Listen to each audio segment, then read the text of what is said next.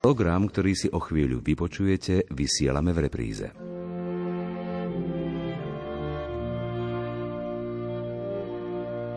S bolesťou srdci a zároveň s nádejou na vzkriesenie oznamujeme, že 8. augusta v Ríme v skorých ranných hodinách vo svojom bydlisku v kruhu najbližších spolupracovníkov odozdal svoju šlachetnú dušu pánovi jeho eminencia kardinál Jozef Tomko, emeritný prefekt Kongregácie pre evangelizáciu národov.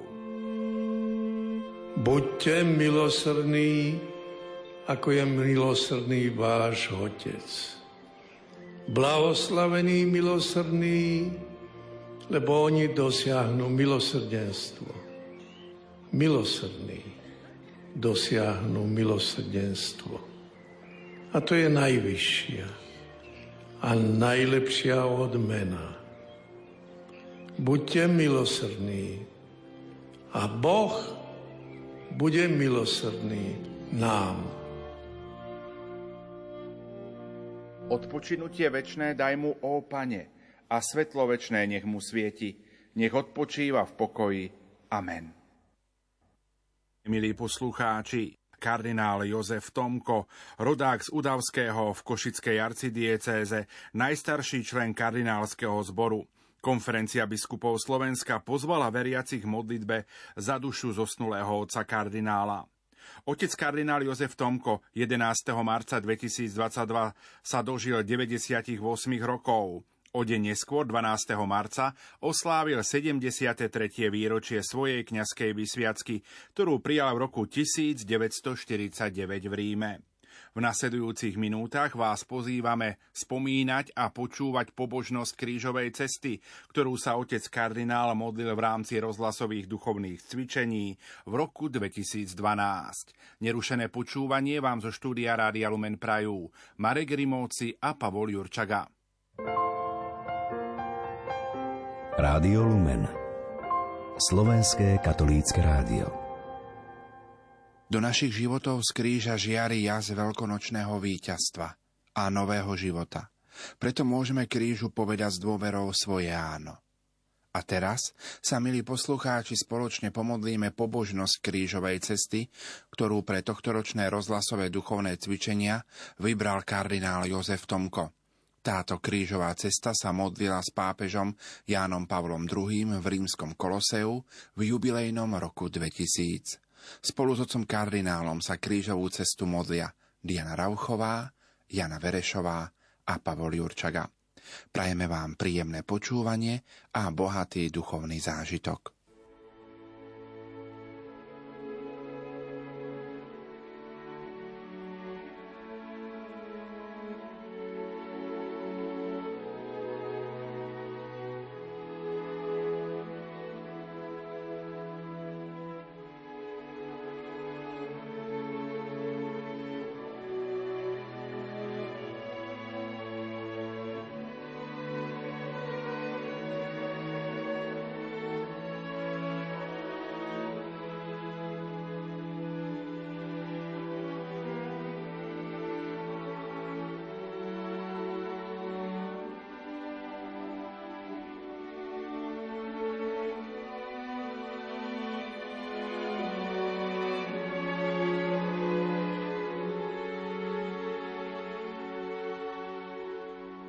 Odsúdený Ježiš prináša slobodu, nádej a spásu.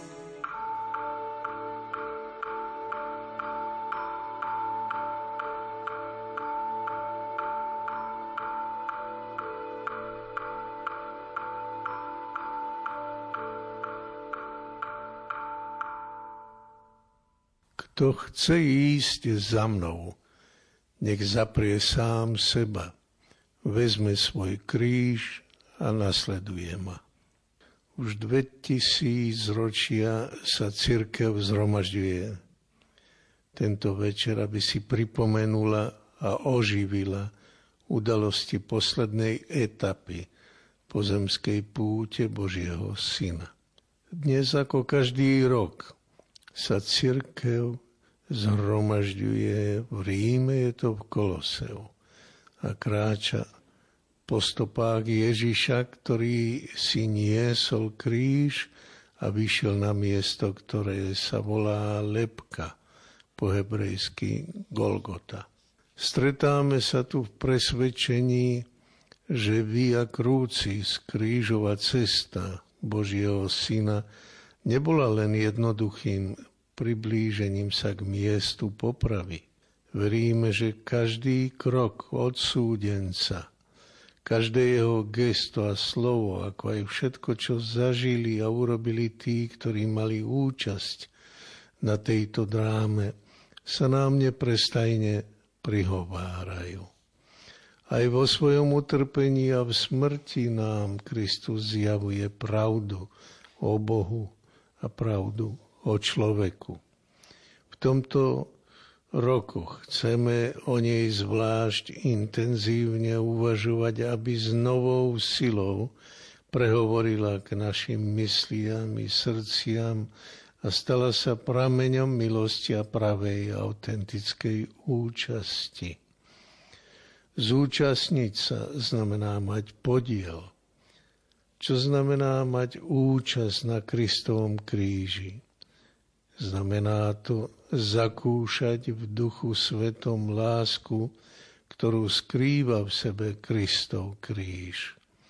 Znamená to vo svetle tejto lásky spoznať vlastný kríž, vziať ho na vlastné plecia a v sile lásky kráčať stále vpred.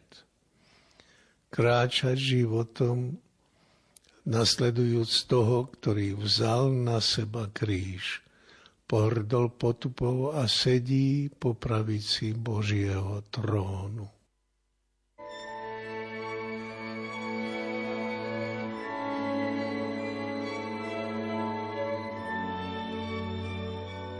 Modlíme sa. Pane Ježišu Kriste, naplň naše srdcia svetlom svojho ducha, aby sme pri sprevádzaní ťa na poslednej ceste spoznali cenu nášho vykúpenia a stali sa hodnými mať účasť na ovoci Tvojho utrpenia, smrti a zmrtvých stania, pretože Ty žiješ a kráľuješ na veky vekov. Amen.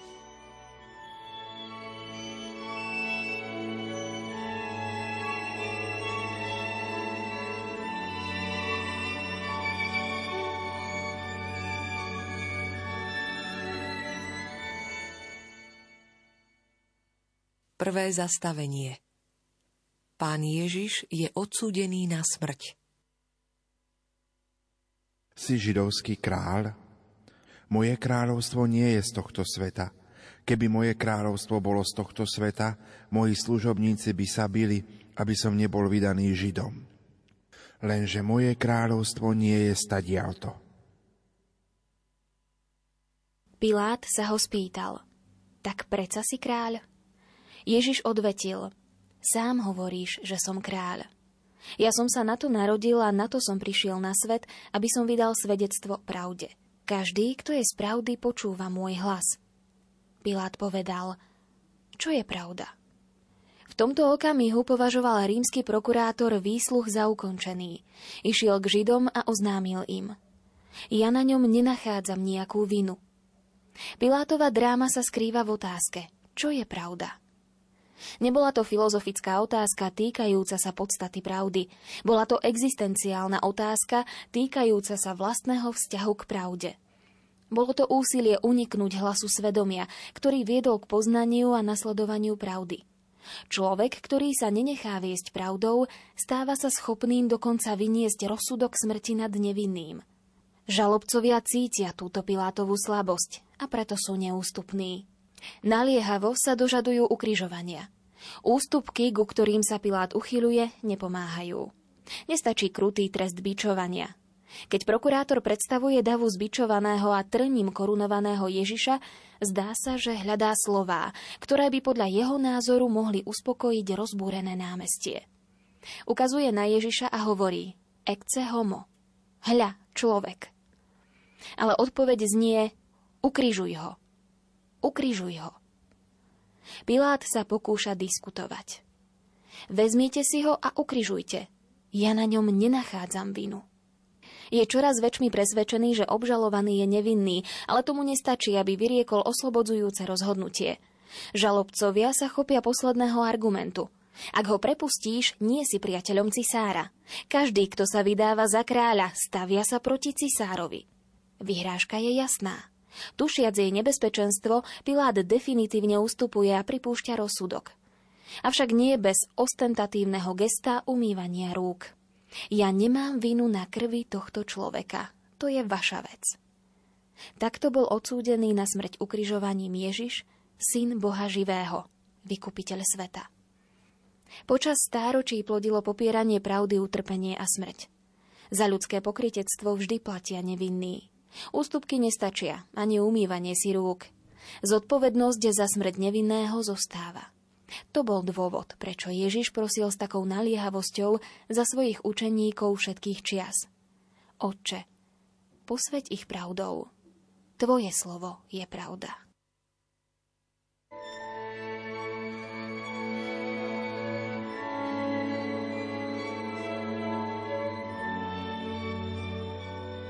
Modlíme sa.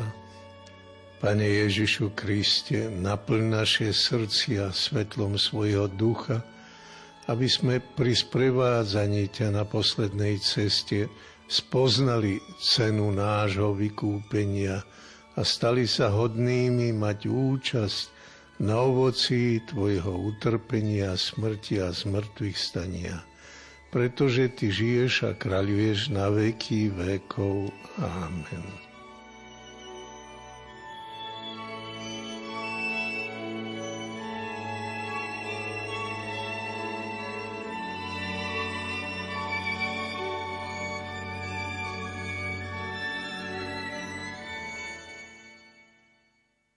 Druhé zastavenie Pán Ježiš berie na svoje plecia kríž.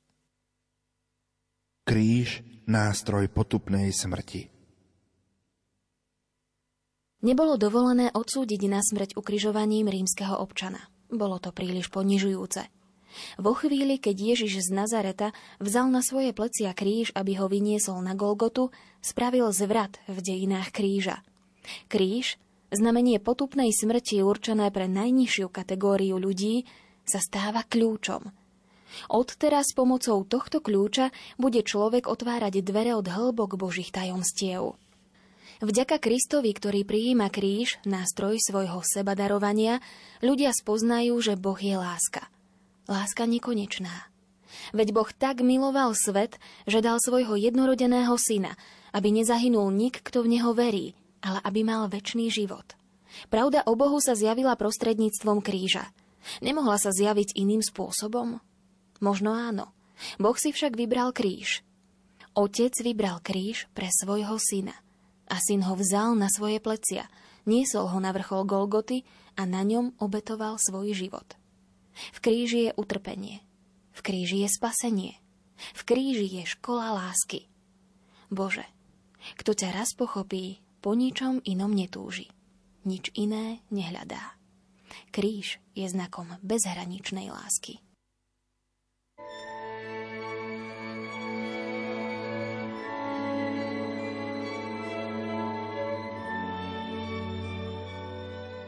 Modlíme sa.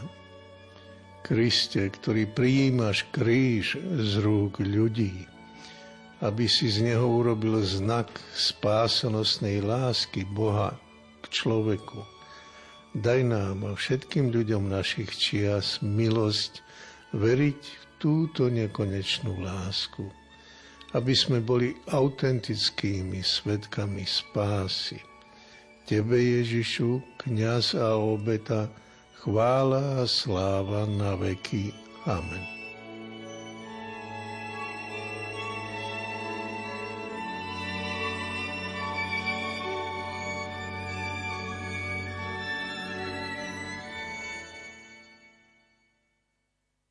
Tretie zastavenie Pán Ježiš prvý raz padá pod krížom. Boh na neho uvalil hriechy nás všetkých. Všetci sme blúdili ako ovce, išli sme každý vlastnou cestou. a pán na neho uvalil neprávosť nás všetkých. Ježiš padá pod krížom. Stane sa to trikrát na pomerne krátkom úseku po Via Dolorosa, bolestnej ceste. Padá od únavy. Telo skrvavené bičovaním, hlava korunovaná trňmi. To všetko spôsobuje, že mu chýbajú sily. Padá a kríž ho svojou váhou tlačí k zemi. Je potrebné vrátiť sa k slovám proroka, ktorý z perspektívy už spred storočí videl tento pád ako by o ňom rozímal jeho vlastnými očami. Pri pohľade na Božieho služobníka, tlačeného k zemi ťarchou kríža, ukazuje pravú príčinu jeho pádu. Boh na neho položil hriechy nás všetkých. Boli to hriechy, ktoré tlačili k zemi božského odsúdenca. Boli to oni, čo pridávali váhu krížu, ktorý niesol na svojich pleciach. Boli to hriechy, ktoré spôsobili jeho pád. Kristus z námahou vstáva, aby pokračoval v ceste – Vojaci, ktorí ho sprevádzajú, ho povzbudzujú krikom a údermi. Po chvíli sprievod pokračuje ďalej. Ježiš padá a vstáva. Takto sa vykupiteľ sveta bez slov obracia na všetkých, ktorí padajú. Povzbudzuje ich, aby vstali. Sám vyniesol naše hriechy na svojom tele na drevo, aby sme zomreli hriechu a žili pre spravodlivosť. Jeho rany vás uzdravili.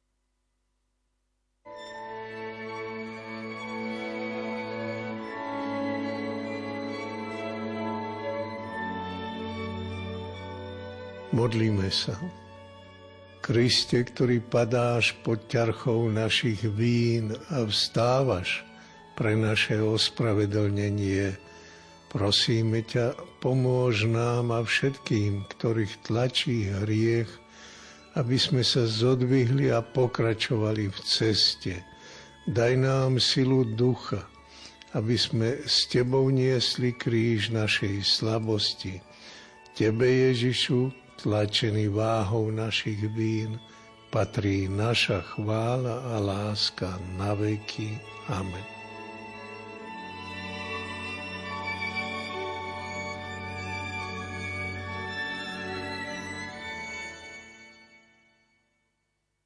Štvrté zastavenie Pán Ježiš sa stretá so svojou matkou. Neboj sa, Mária, našla si milosť u Boha. Počneš a porodí syna a dáš mu meno Ježiš. On bude veľký a bude sa volať synom Najvyššieho. Pán Boh mu dá trón jeho otca Dávida. Na veky bude kráľovať nad Jakubovým rodom a jeho kráľovstvu nebude konca. Mária pamätala na tieto slová a často sa k ním vracala v hĺbke svojho srdca.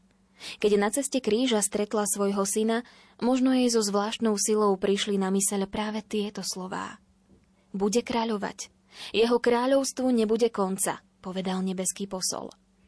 Teraz, keď vidí Ježiša, odsúdeného na smrť, niesť kríž, na ktorom zomrie, mohla by sa Mária pýtať. Ako sa teda môžu uskutočniť tieto slová? Ako bude kráľovať nad Dávidovým domom? A ako sa môže stať, že jeho kráľovstvu nebude konca? Ľudsky sú to pochopiteľné otázky. Mária si však pamätá, že vtedy, len čo si vypočula anielovú zväzť, odpovedala Hľa, služobnica pána, nech sa mi stane podľa tvojho slova. Teraz vidí, že toto pánovo slovo sa uskutočňuje ako slovo kríža. Pretože je matkou, Mária hlboko trpí. Napriek tomu aj teraz odpovedá tak, ako odpovedala vo chvíli zvestovania. Nech sa mi stane podľa tvojho slova. Týmto spôsobom matersky objíma kríž spolu s božským odsúdencom. Na ceste kríža sa nám Mária predstavuje ako matka vykupiteľa sveta. Všetci, čo prechádzate cestou, pozrite a vidte, či je bôľ ako môj bôľ, ktorým som postihnutý. Je to sedem bolestná matka, ktorá tu hovorí, služobnica poslušná až do posledného konca. Matka vykupiteľa sveta.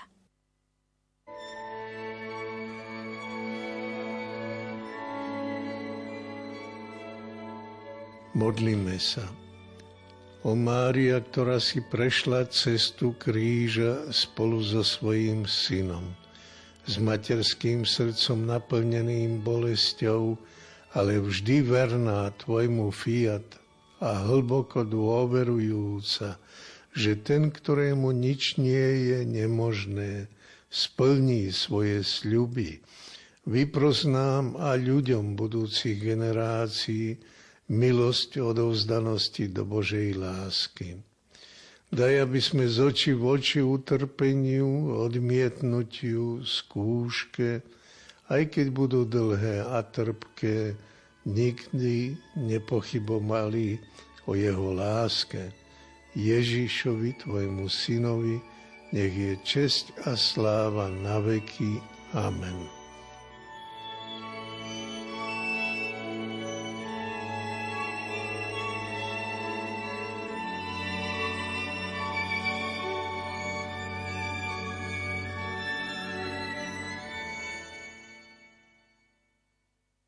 5. zastavenie Šimon z Cyrény pomáha pánu Ježišovi niesť kríž. Prinútili Šimona. Rímsky vojaci v obave, že vyčerpaný, odsúdený nedokáže vyniesť kríž až na Golgotu a nemohli by na ňom vykonať rozsudok ukrižovania, hľadali človeka, ktorý by mu pomohol niesť kríž. Ich pohľad spočinul na Šimonovi z Cyrény. Prinútili ho, aby vzal na seba tú váhu. Možno si predstaviť, že nesúhlasil alebo namietal. Niesť kríž spolu s odsúdeným sa mohlo považovať za urážku dôstojnosti slobodného človeka. Napriek nevôli Šimon vzal kríž, aby Ježišovi pomohol. V jednej pôstnej piesni zaznievajú slová. Pod váhou kríža Ježiš prijíma Cyrénskeho. Umožňujú nám vidieť situáciu z úplne inej perspektívy. Božský odsúdenec sa javí ako niekto, kto v istom zmysle ponúka dar kríža. Nepovedal predsa, kto neberie svoj kríž a nenasleduje ma, nie je ma hoden. Šimon prijíma dar. Stal sa ho hodným. Práve to, čo v očiach ľudí mohlo urážať jeho dôstojnosť, mu v perspektíve vykúpenia udelilo novú hodnosť. Syn Boží ho mimoriadným spôsobom spravil účastným na svojom spásonosnom diele. Bol si toho Šimon vedomý? Evangelista Marek identifikuje Šimona z Cyrény ako Aleksandrovho a Rúfovho otca. Ak boli synovia Šimona z Cyrény známi v prvokresťanskom spoločenstve, možno predpokladať, že aj on uveril v Krista, a to práve počas nesenia kríža. Slobodne prešiel od prinútenia k ochote, ako by sa ho hlboko dotkli slová. Kto neberie svoj kríž a nenasleduje ma, nie je ma hoden. Nesúc kríž, bol vovedený do poznania Evanielia kríža. Odvtedy toto evanielium hovorí k všetkým nespočetným cyrénským Šimonom, volaným v priebehu dejín, aby niesli kríž spolu s Ježišom.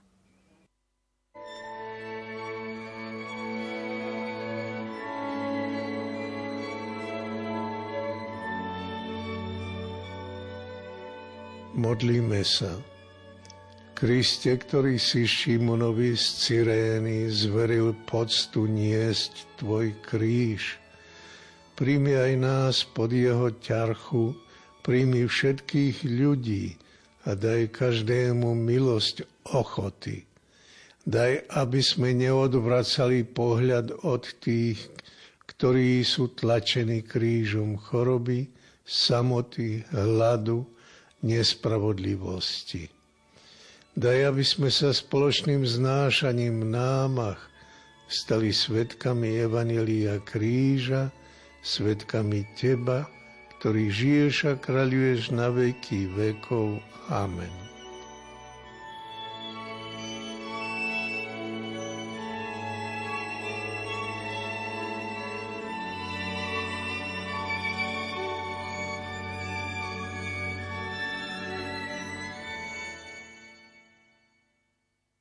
Šieste zastavenie Veronika podáva pánu Ježišovi šatku.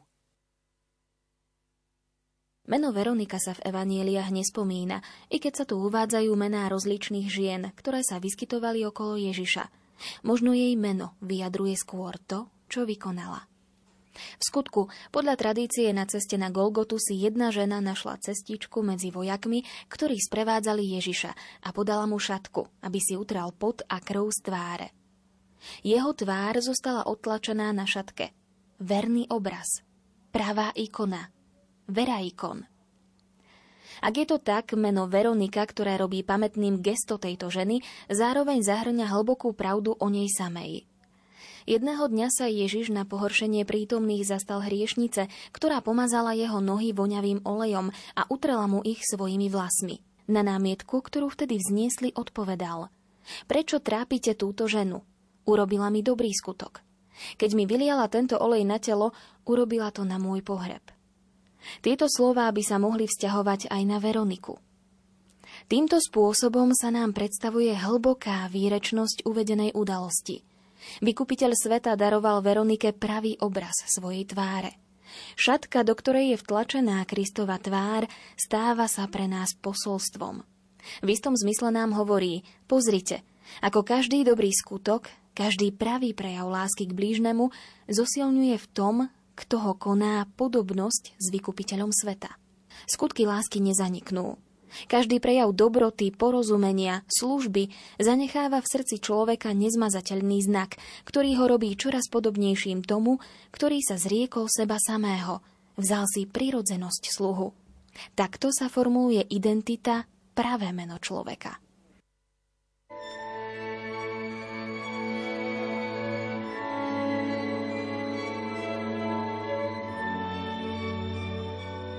Modlíme sa. Pane Ježišu Kriste, ktorý si prijal od ženy veľkodušný prejav lásky a za odmenu si jej dal to, že ju celé generácie spomínajú podľa mena Tvojej tváre. Dožič, aby aj naše skutky a skutky všetkých, ktorí prídu po nás, robili nás podobnými Tebe a zanechávali svetu odlesk Tvojej nekonečnej lásky. Tebe, Ježišu, žiara Otcovej slávy, chvála a sláva na veky. Amen.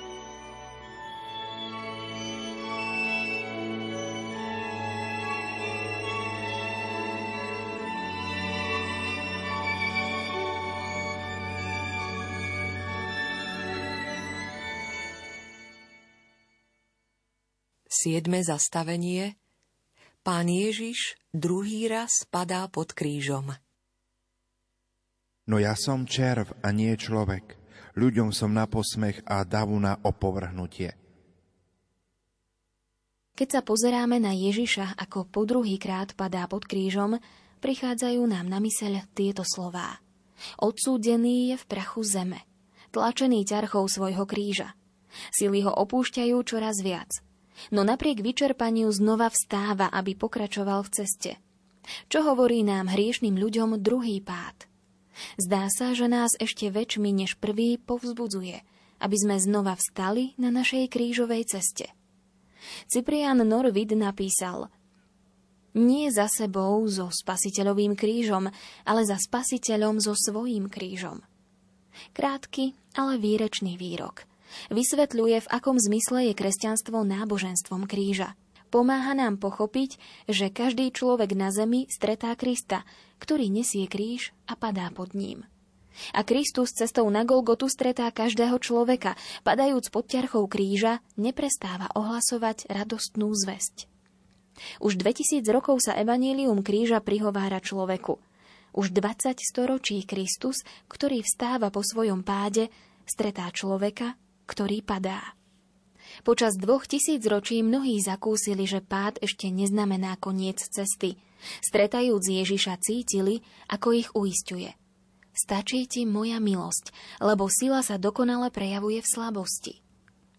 Posilnení vstali a odovzdali svetu slovo nádeje, ktorá pramení z kríža – dnes, prekročiac prach nového tisícročia, sme povolaní prehlbiť obsah tohto stretnutia.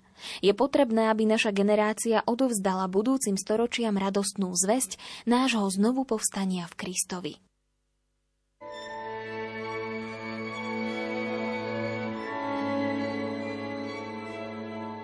Modlíme sa. Pane Ježišu Kriste, ktorý padáš pod bremenom hriechu človeka – a vstávaš, aby si ho vzal na seba a vymazal. Daj nám, biedným ľuďom, silu niesť kríž každodennosti a vstávať z našich pádov, aby sme odovzdali generáciám, ktoré prídu, evanielium Tvojej spásonosnej moci. Tebe, Ježišu, opora v našej slabosti, chvála a sláva na veky. Amen.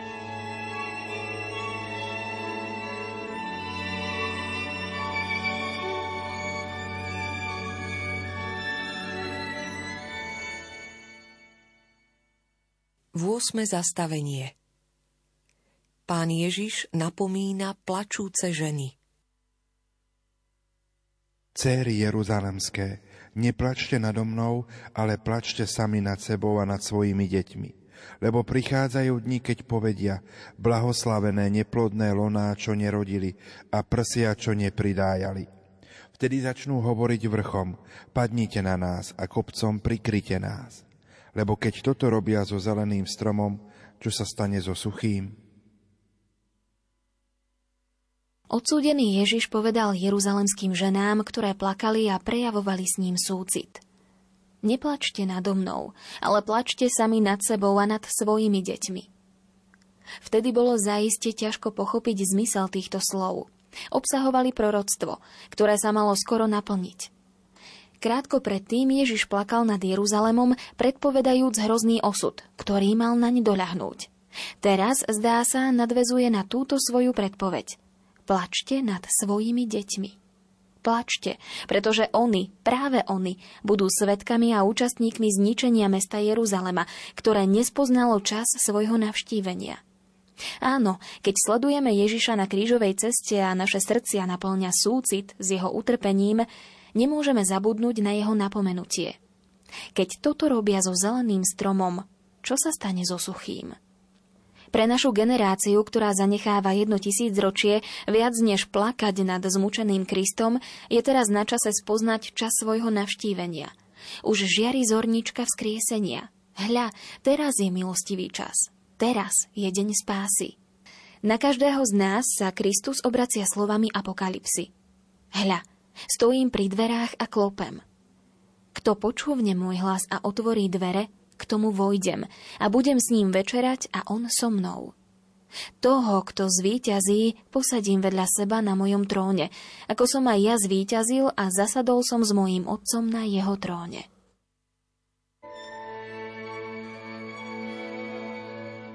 Modlíme sa. Kriste, ktorý si prišiel na tento svet, aby si navštívil očakávajúcich spásu.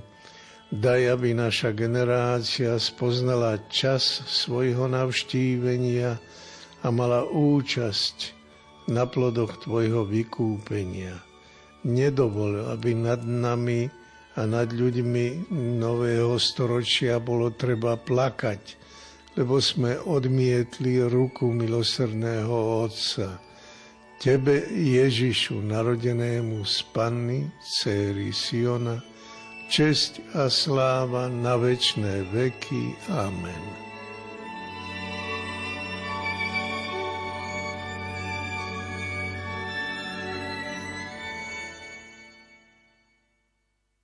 Deviate zastavenie Pán Ježiš padá tretí raz pod krížom. Hľa, Ježiš je znova pritlačený k zemi po ťarchou kríža. Zvedavý zástup pozoruje, či bude mať ešte silu povstať. Svetý Pavol píše On, hoci má božskú prirodzenosť, nepridržal sa svojej rovnosti s Bohom, ale zriekol sa seba samého, vzal si prirodzenosť sluhu, stal sa podobný ľuďom a podľa vonkajšieho zjavu bol pokladaný za človeka. Uponížil sa, stal sa poslušným až na smrť až na smrť na kríži. Zdá sa, že tretí pád vyjadruje práve toto. Zrieknutie sa, kenózu Božieho syna, poníženie pod krížom. Učeníkom Ježiš povedal, že neprišiel dať sa obsluhovať, ale slúžiť. Vo večeradle, keď sa skláňal až k zemi, aby im umil nohy, ako by ich chcel naučiť svojmu poníženiu. Keď tretíkrát padá na zem na ceste kríža, volá k nám mocným hlasom svoje tajomstvo – Počúvajme jeho hlas. Odsúdený, tlačený k zemi ťarchou kríža, už blízko miesta popravy, nám hovorí Ja som cesta, pravda a život. Kto mňa nasleduje, nebude chodiť v otmách, ale bude mať svetlo života. Nech nás nemýli vzhľad odsúdenca, ktorý padá na zem, vyčerpaný pod krížom. Vonkajšie prejavy blížiacej sa smrti skrývajú v sebe svetlo života.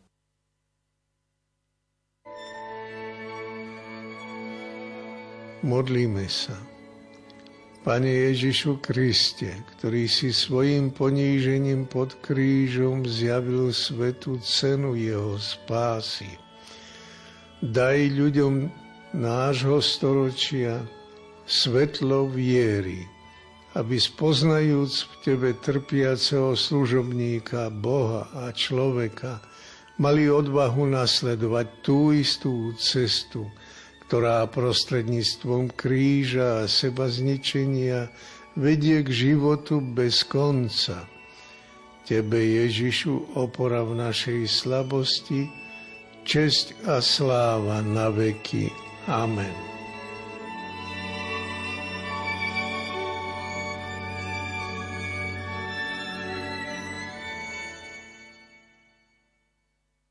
Desiate zastavenie Pánu Ježišovi zvliekajú šaty. Ale keď ho ochutnal, nechcel piť.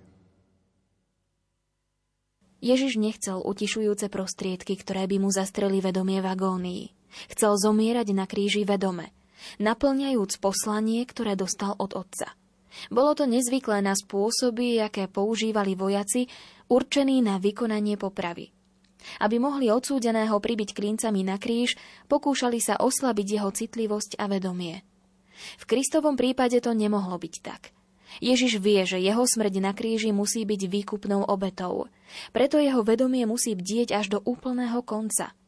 Bez neho by nemohol úplne slobodným spôsobom prijať plnú mieru utrpenia. Musí vystúpiť na kríž, aby mohol završiť obetu novej zmluvy. Je kňazom. Musí so svojou vlastnou krvou vojsť do väčšných príbytkov, aby získal väčšné vykúpenie. Vedomie a sloboda, neodvolateľné atribúty plné ľudského konania. Svet pozná toľko prostriedkov, aby oslabil vôľu a zatemnil vedomie. Treba ich žiarlivo brániť pred každou formou násilia. Aj samotné úsilie zmierniť ľudskú bolesť nech sa vždy uskutočňuje pri rešpektovaní ľudskej dôstojnosti – je potrebné hlboko pochopiť Kristovú obetu a zjednotiť sa s ňou, aby sme nepodľahli a nedovolili, aby život a smrť stratili svoju hodnotu.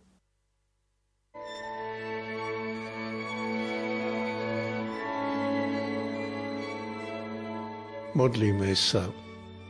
Pane Ježišu, ktorý si s plnou odovzdanosťou prijal smrť na kríži pre našu spásu, Učin nás a všetkých ľudí sveta účastnými na Tvojej obete na kríži, aby náš život a naše konanie boli slobodnou a vedomou účasťou na Tvojom diele spásy. Tebe, Ježišu, kňaz i obeta, česť a sláva na veky. Amen.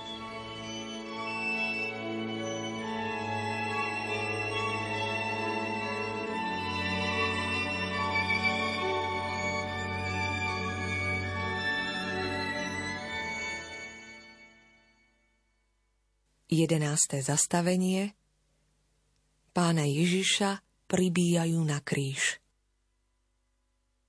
Prebodli mi ruky a nohy, môžem si spočítať všetky svoje kosti. Plnia sa slová proroka.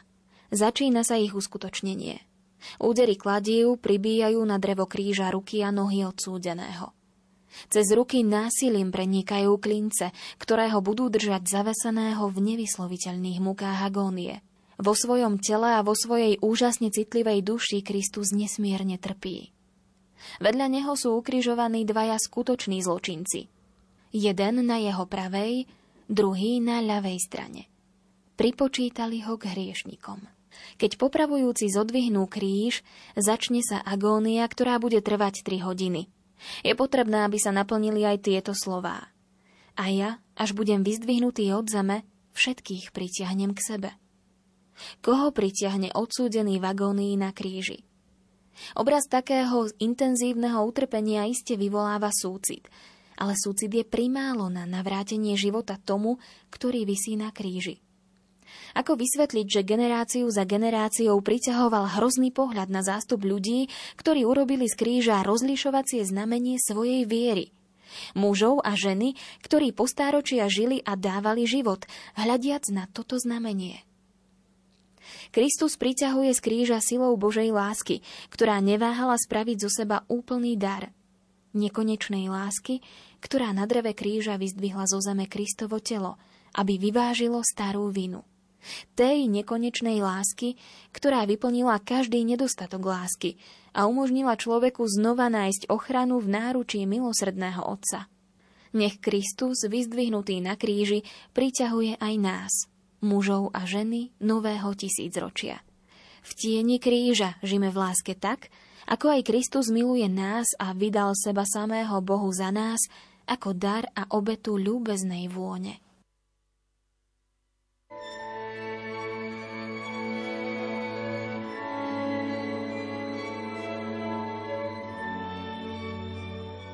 Modlíme sa. Vyzdvihnutý Kriste, ukrižovaná láska, naplň naše srdcia svojou láskou, aby sme v Tvojom kríži spoznali znamenie našej spásy a priťahnutí Tvojimi ranami žili a zomierali s Tebou, ktorý žiješ a kráľuje s Otcom i s Duchom Svetým, teraz i na veky vekov. Amen.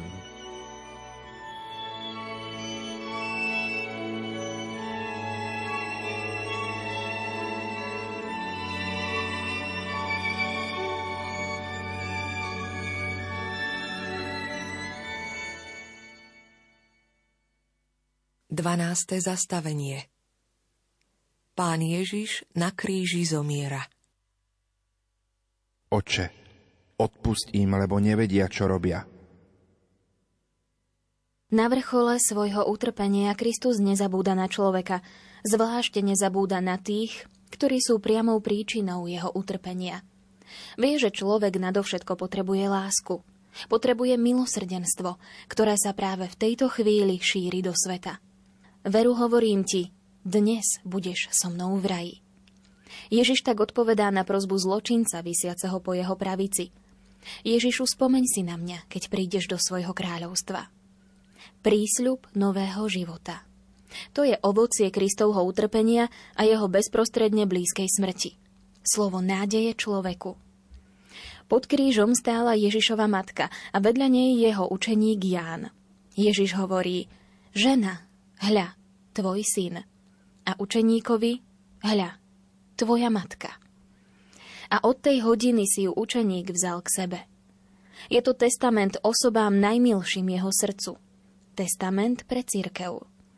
Zomierajúci Ježiš chcel, aby Máriina materinská láska objala všetkých, pre ktorých dáva svoj život, celé ľudstvo. Hneď potom Ježiš zvolal Žij s ním. Slovo, ktoré nám dáva tušiť hrozný smet, spaľujúci celé jeho telo. Jediné slovo, ktoré priamo vyjadruje jeho fyzické utrpenie. Potom dodal – Bože môj, Bože môj, prečo si ma opustil? Modlí sa slovami žalmu. Okrem nežnosti vyjadruje táto veta jeho hlboké zjednotenie s Otcom. V posledných okamihoch svojho pobytu na zemi obracia Ježiš svoju myseľ na Otca. Odteraz sa bude dialog odohrávať medzi synom, ktorý zomiera, a otcom, ktorý prijíma jeho obetu lásky. Keď prišla 9. hodina, Ježiš povedal – je dokonané. Hľa, nadišlo naplnenie diela spásy. Poslanie, s ktorým prišiel na zem, dosiahlo svoj cieľ. Ostatné patrí Otcovi. Otče, do tvojich rúk porúčam svojho ducha. A keď to povedal, vydýchol. Chrámová opona sa roztrhla vo dvoje. Veľsvetiňa Jeruzalemského chrámu sa otvorila v okamihu, keď ňou vstúpil kňaz novej, a väčnej zmluvy.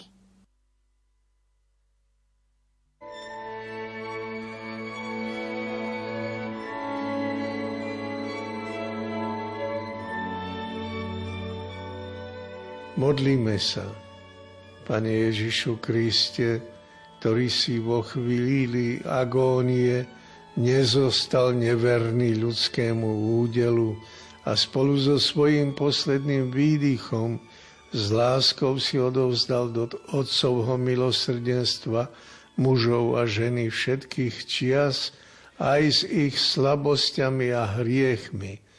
Naplň nás budúce generácie svojim duchom lásky, aby náš nezáujem nenechal pre nás márnym ovocie Tvojej smrti. Tebe, ukrižovaný Ježišu, Božia múdrosť a moc, česť a sláva na veky vekov. Amen.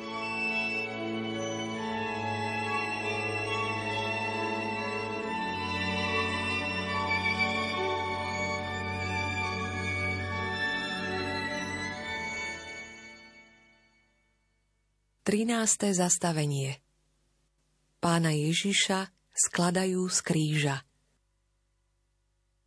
O jak smutná, sužovaná bola matka požehnaná. Do matkyných rúk vrátili bezduché telo syna. Evanielia nehovoria, čo cítila v tom okamihu.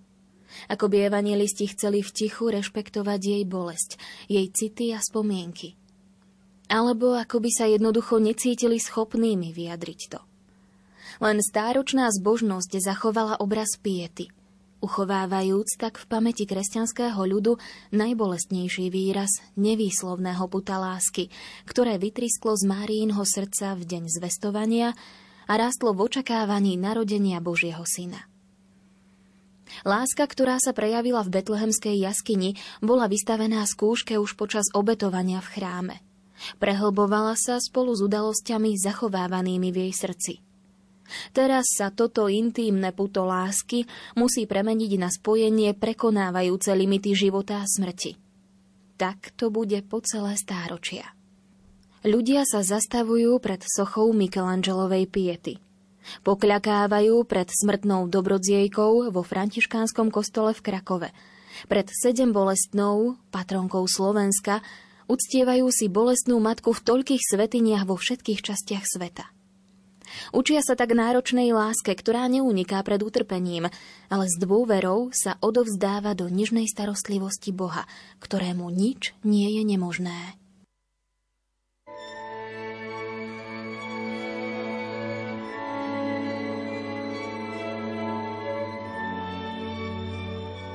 Modlíme sa.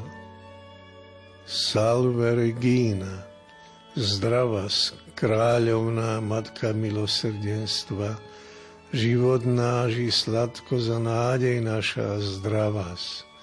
K Tebe voláme, obráť k nám tie svoje premilosrdné oči a nám Ježiša, ktorý je požehnaný plod života Tvojho, tam vo väčšnosti ukáž. Vyprosuj nám milosť viery, nádeje a lásky, aby sme aj my, tak ako Ty, vedeli vytrvať pod krížom až do posledného výdychu.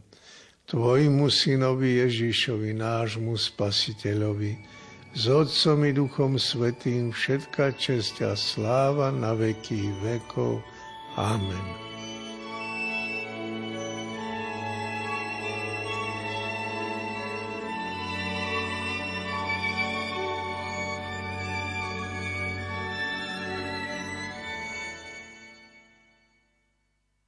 14. zastavenie Pána Ježiša pochovávajú. Bol ukrižovaný, umrel a bol pochovaný. Kristovo mŕtve telo uložili do hrobu. Náhrobný kameň však nie je definitívnym uzatvorením jeho diela. Posledné slovo nepatrí falši, nenávisti a násiliu. Posledné slovo vysloví láska, ktorá je silnejšia ako smrť. Ak pšeničné zrno nepadne do zeme a neodumrie, ostane samo. Ale ak odumrie, prinesie veľkú úrodu. Hrob je posledná etapa Kristovho zomierania cez celý jeho pozemský život. Je znakom jeho najvyššej obety za nás a za našu spásu. Veľmi skoro sa tento hrob stane prvým ohlasovateľom chvály a povznesenia Božieho Syna v Otcovej sláve. Bol ukrižovaný, umrel a bol pochovaný. Tretieho dňa vstal z mŕtvych. Od uloženia Kristovho mŕtvého tela do hrobu na úpeti Golgoty sa v cirkvi začína vigília Bielej soboty. Mária uchováva bolesť v hĺbke svojho srdca a medituje o utrpení syna. Ženy si dohodli stretnutie na ráno, v deň po sobote, aby voňavými masťami pomazali Kristovo telo. Učeníci sa v skrytosti stretávajú vo večeradle, kým neprejde sobota. Vigília sa skončí stretnutím pri prázdnom hrobe spasiteľa. Vtedy hrob, nemý svedok skriesenia, prehovorí. Odvalený kameň, prázdne vnútro, plachty po zemi. Toto uvidí Ján, ktorý prišiel k hrobu spolu s Petrom. A videl i uveril. A spolu s ním uverila aj cirkev, ktorá od tej chvíle neúnavne odovzdáva svetu túto základnú pravdu viery. Kristus vstal z mŕtvych, prvotina zosnulých. Prázdny hrob je znakom definitívneho víťazstva pravdy nad lžou, dobra nad zlom, milosrdenstva nad hriechom, života nad smrťou. Je znakom nádeje, ktorá nezahambuje. Naša nádej je plná nesmrteľnosti.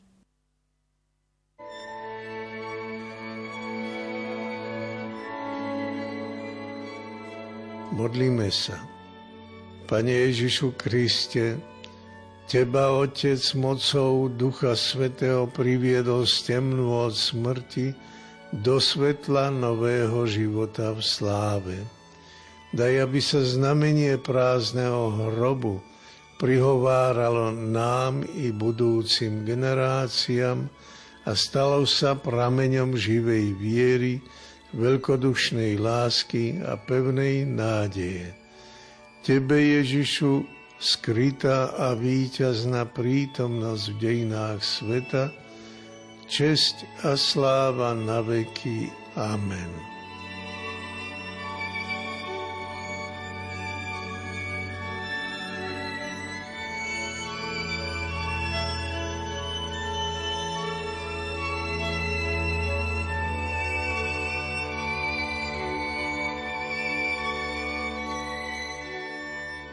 Či nemal Mesiáš toto všetko vytrpieť a tak vojsť do svojej slávy. Tieto Ježišove slova dvom učeníkom kráčajúcim smerom do Emaus rezonujú dnes večer aj v našich dušiach na záver krížovej cesty. Aj učeníci, tak ako my, počuli hovoriť o udalostiach, ktoré sa týkali Ježišovho utrpenia a ukryžovania. Na ceste, po ktorej sa vracali do svojej dedinky, sa Ježiš k ním pripojil ako neznámy pútnik. Oni sa náhľali vyrozprávať mu všetko, čo sa týkalo Ježiša, ktorý bol prorokom mocným v čine i reči, pred Bohom a pred všetkým ľudom. A ako ho veľkňazia poprední ľudia odsúdili na smrť a potom ukryžovali a s bolesťou zatvárali a my sme dúfali, že on vykúpi Izrael. Ale dnes je už tretí deň, ako sa to všetko stalo. My sme dúfali. Učeníci sú sklamaní a znechutení. Aj pre nás je ťažké pochopiť, prečo cesta spásy musí viesť utrpením a smrťou. Či nemal Mesiáš toto všetko vytrpieť a tak vojsť do svojej slávy? Aj my si klademe túto otázku na záver krížovej cesty. Onedlho sa z tohto miesta posveteného krvou mučeníkov rozídeme rôznymi smermi. Rozídeme sa z Kolosea. Vrátime sa do našich domov, aby sme uvažovali o tých istých udalostiach, o ktorých rozprávali emauskí učeníci. Ježiš sa pripája ku každému z nás. Stáva sa spoločníkom aj na našej ceste. A ako s nami kráča, vysvetľuje nám, prečo vystúpil na Golgotu a zomrel za nás, aby sa splnilo písmo. Bolesná udalosť ukrižovania, o ktorej sme práve uvažovali, stane sa tak pre každého výrečnou školou. Najmilší bratia a sestry, dnešný človek potrebuje stretnúť ukrižovaného a vzkrieseného Krista. Kto iný, ak nie božský odsúdenec, môže plne pochopiť tých, ktorí trpia za nespravodlivé odsúdenia. Kto iný, ak nie pokorený a vysmievaný kráľ, môže výjsť v ústrety očakávaniam toľkých mužov a žien bez nádeje a dôstojnosti. Kto, ak nie ukrižovaný Boží syn, môže pochopiť bolesť a osamotenosť toľkých rozdelených životov, životov bez budúcnosti. Francúzsky básnik Paul Claudel napísal, že Boží syn nám ukázal východisko zo smrti a možnosť jej premenenia. Otvorme svoje srdcia Kristovi. On sám odpovie na naše najhlbšie očakávania. On sám nám odhalí najhlbšie tajomstva svojho utrpenia a smrti na kríži. Tom sa im otvorili oči a spoznali ho. Pri počúvaní jeho slov nadobúdali znechutený pocestný pokoj a začali ich naplňať radosť.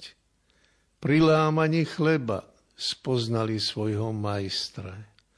Aj dnešní ľudia môžu spoznať tak ako oni prítomnosť svojho spasiteľa pri lámaní chleba tajomstve Eucharistie. Nech ho stretnú v sviatostiach Veľkej noci a príjmu ho za spoločníka svojej cesty. Bude ich vedieť počúvať a posilniť. Bude ich sprievodcom aby ich viedol cestami života do Otcovho domu.